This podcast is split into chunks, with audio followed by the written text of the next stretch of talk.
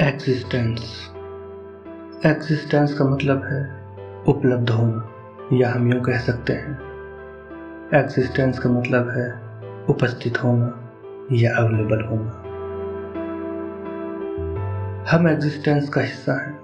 जो यूनिवर्स हम देखते हैं, वो भी एग्जिस्टेंस का हिस्सा है। एक शब्द है सबसिस्टेंस जिसका मतलब भी उपलब्ध होना या अवेलेबल होना है।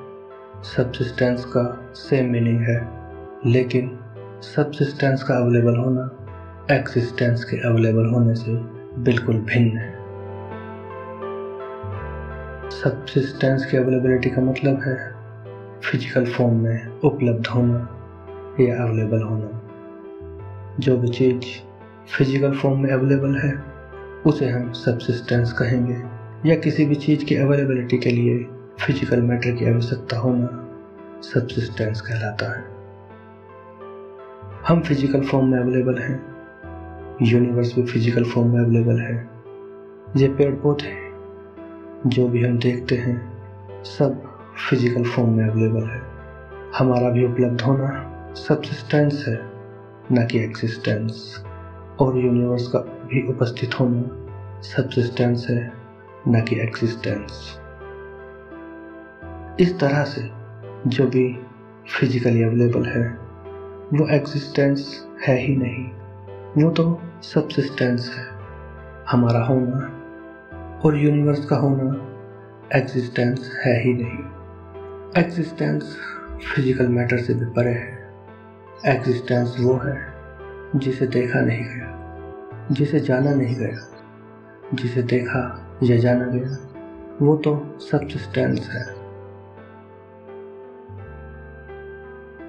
इसीलिए क्वांटम फिजिक्स में कहा गया है वी आर क्वांटम रियलिटी हमारी और इस यूनिवर्स की कोई भी रियलिटी नहीं है, क्योंकि रियलिटी तो वो है जो एग्जिस्ट करता है।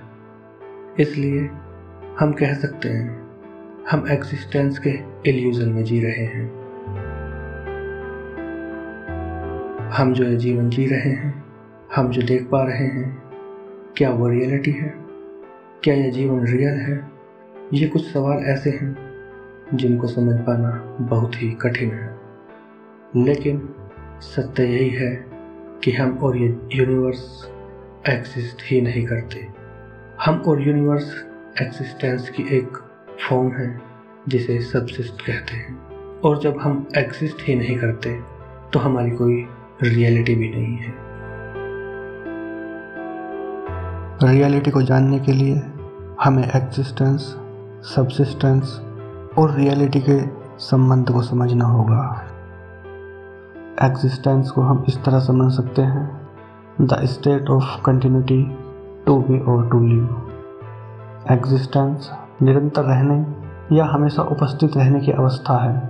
एग्जिस्टेंस को ना तो ख़त्म किया जा सकता है और ना पैदा किया जा सकता है। एग्जिस्टेंस यूनिवर्स के पीछे की व्यवस्था है। जबकि सबसिस्टेंस को हम इस तरह समझ सकते हैं। The condition of remaining in existence subsistence existence में बने रहने की अवस्था है। जो कुछ भी यूनिवर्स में हो रहा है, वो सबसिस्टेंस की अवस्था है। और रियलिटी को हम इस तरह समझ सकते हैं।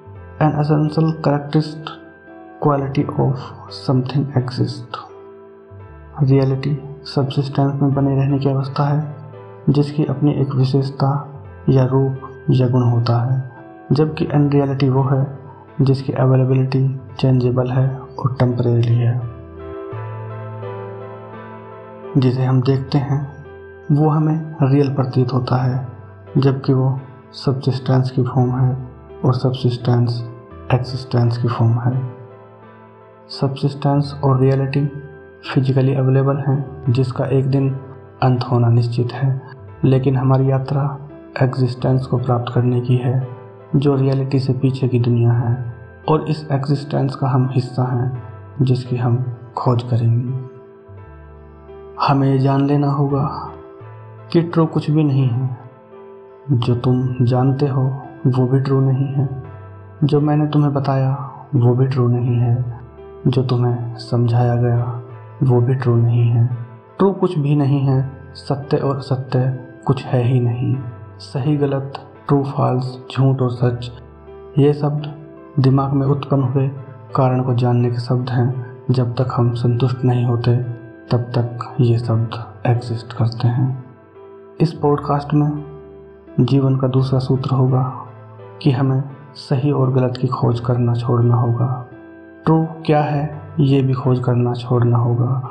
हमें केवल उस रास्ते की खोज करनी है, जहाँ जीवन में शांति और सुकून है। इस सब्सिस्टेंस और रियलिटी की दुनिया को जिसे हम सच समझते हैं, वास्तव में वो दुनिया कल्पना मात्र है। वो दुनिया कल्पनाओं से भरी है। हम ये तो जानते हैं, हमारा आधे से ज़्यादा जीवन सोने में निकल जाता है। और सोते समय हम सपने देखते हैं और सपने जो बिल्कुल कल्पना मात्र हैं, जो बिल्कुल अनरियल हैं। और जब हम होश में होते हैं तो पूरे दिन का नब्बे प्रतिशत समय ऐसे सोच विचारों में निकल जाता है, जो भविष्य में हम करेंगे, जो अभी हुए ही नहीं हैं, उसे सोचने में नब्बे प्रतिशत समय निकल जाता है, जो बिल्कुल काल्पनिक और अनरियल है। और पाँच प्रतिशत समय सिनेमा और टीवी देखने में निकल जाता है, जो बिल्कुल ही काल्पनिक और अनरियल हैं। अंत में पाँच प्रतिशत समय ऐसे कार्यों को करने में निकल जाता है, जो कार्य जीवन को चलाने के लिए ज़रूरी हैं। लेकिन जीवन को चलाने के लिए ज़रूरी कार्य फिजिकली है और फिजिकली सबसिस्ट कहलाता है, जो एग्जिस्टेंस को नहीं दर्शाता। इस तरह से हमारा पूरा जीवन ऐसे ही सोच विचारों में निकल जाता है, जो अनरियल और काल्पनिक हैं। जब हम पूरा जीवन कल्पनाओं में ही जीते हैं, और इन कल्पनाओं से भरे जीवन में सुख और दुख हासिल करते हैं। हम दुखी हैं, ये दुख हमें काल्पनिक जीवन से मिला है अनरियल दुनिया से मिला है। अधिकतर हम खुश होते हैं उस बात को सोचकर जो भविष्य में हमारे लिए अच्छा होने वाला है। लेकिन अभी वो हुआ ही नहीं है।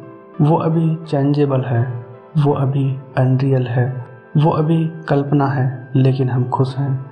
बस यही हमारी खुशी है।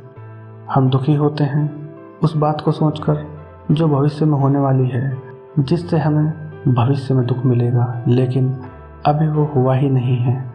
अभी वो कल्पनाओं में है, अभी वो काल्पनिक है, अभी वो अनरियल है, अभी वो चेंजेबल है। बस यही हमारा दुख है। हमारा सुख और दुख काल्पनिक और अनरियलिटी से जुड़ा है।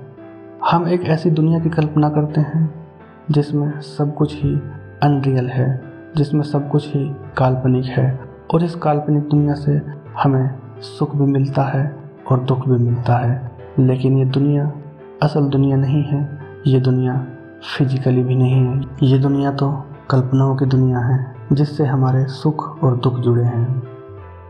उसी प्रकार इस फ़िज़िकल दुनिया को काल्पनिक दुनिया ही कहना उचित होगा, क्योंकि इस फ़िज़िकल दुनिया में रियलिटी को परिभाषित किया ही नहीं जा सकता।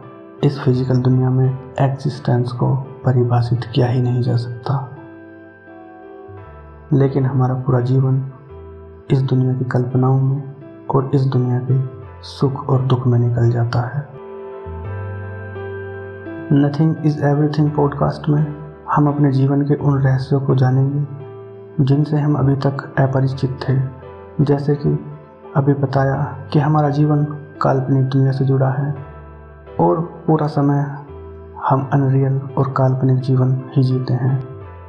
ऐसा इसलिए है क्योंकि हमें इस दुनिया से ही परिचित कराया गया है।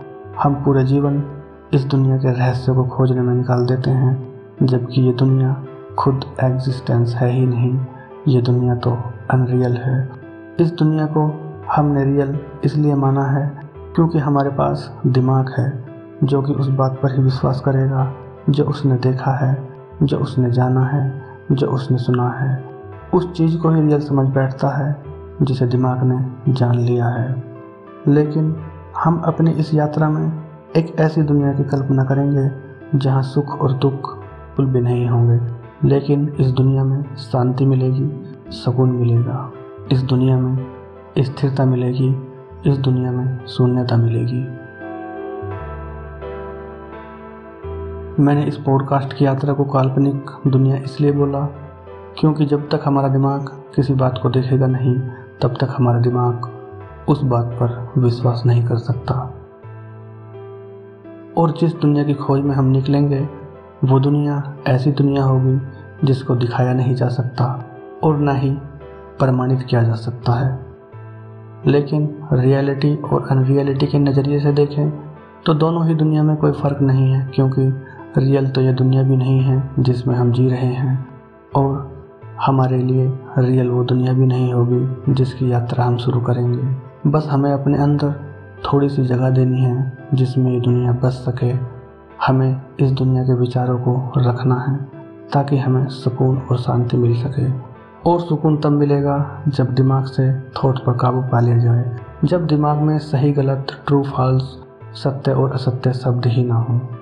और तब हम देखेंगे, हमारा दिमाग स्थिर होने लगा है और हम शून्य तक यात्रा के लिए तैयार हैं।